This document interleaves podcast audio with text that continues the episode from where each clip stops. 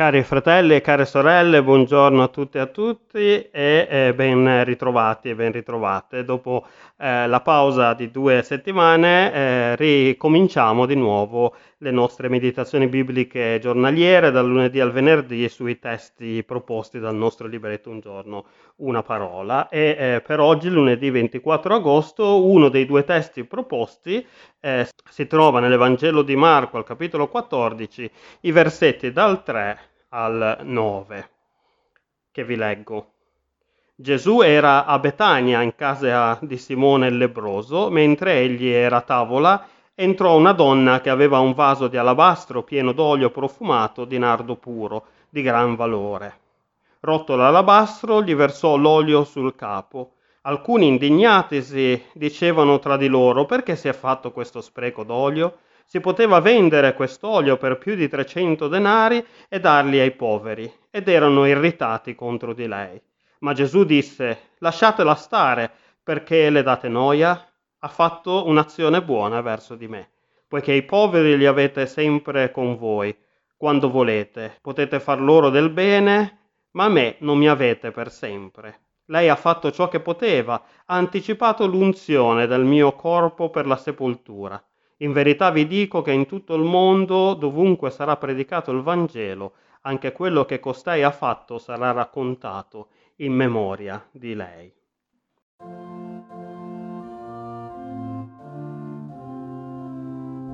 Siam grati a te, Signor, col cuore e con gli accenti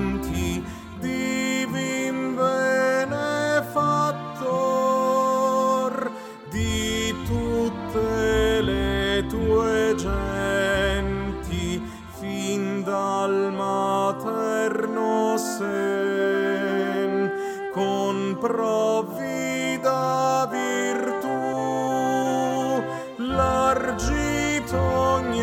c'hai tu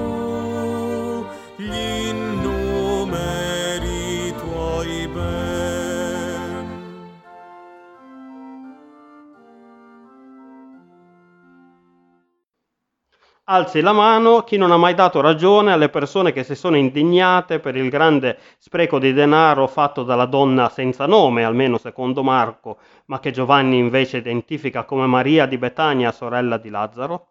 D'altronde quel tipo d'olio profumato di nardo puro era davvero di gran valore. Si pensa infatti provenisse da molto lontano, dall'India, e anche secondo il rapido calcolo effettuato dalle persone che avevano assistito all'accaduto, poteva valere anche più di 300 denari, cioè circa un anno di stipendio di un bracciante, il corrispondente eh, di 10-15 mila euro oggi. Perché tanto spreco?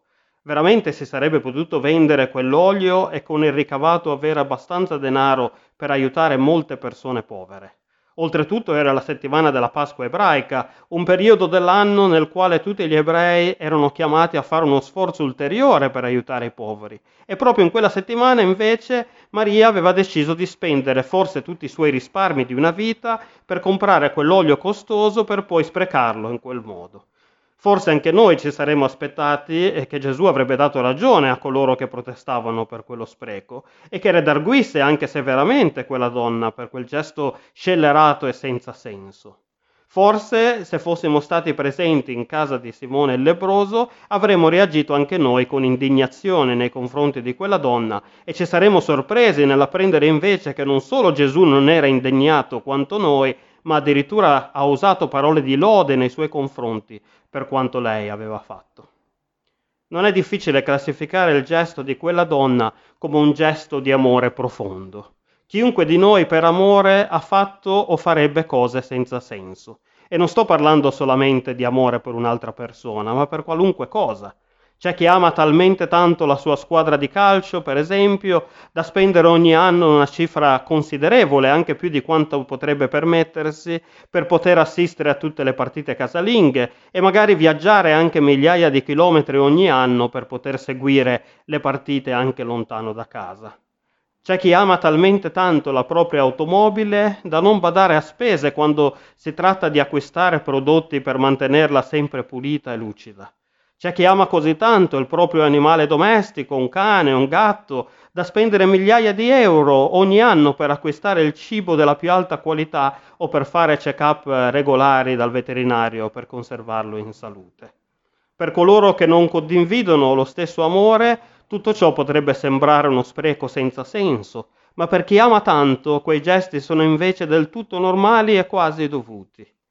Fu l'amore per Gesù, per quell'uomo che aveva certamente toccato profondamente la sua vita e che evidentemente identificava come il figlio di Dio e che lei in quel momento stava ungendo come il Messia, a spingere Maria a compiere quell'atto che agli occhi di tutti gli altri sembrava sconsiderato e privo di senso e logica. Maria voleva certamente dimostrare a Gesù la sua riconoscenza per averle cambiato la vita, per averle dato una nuova speranza, per aver cambiato la sua prospettiva del mondo. E allora nessun dono era troppo costoso per Gesù, che avrebbe da lì a poco offerto la sua stessa vita per tutti e quindi anche per lei. Gesù dice ai presenti che quella donna l'aveva unto per la sepoltura, come erano solito fare gli israeliti, che non imbalsamavano le salme, ma le ungevano con olio profumato prima di essere sepolti. Quella in effetti fu l'unica unzione che il corpo di Gesù ricevette, perché la domenica mattina, quando le donne si stavano recando al sepolcro per farlo, Gesù non si trovava già più lì perché era risorto.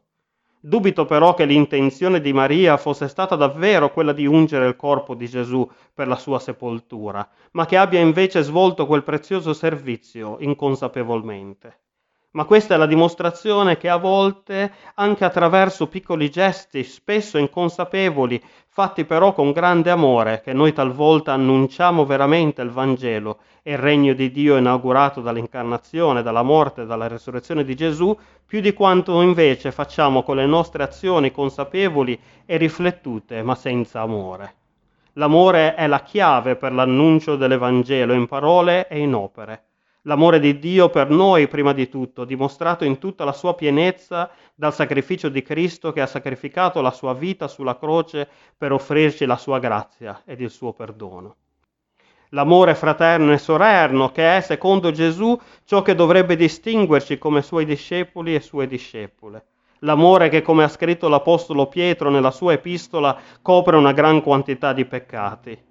L'amore che, secondo Paolo ai Corinzi, quando è assente, rende insignificante ed inefficace qualunque altro atto che siamo pronti a compiere per il Signore, per il nostro prossimo.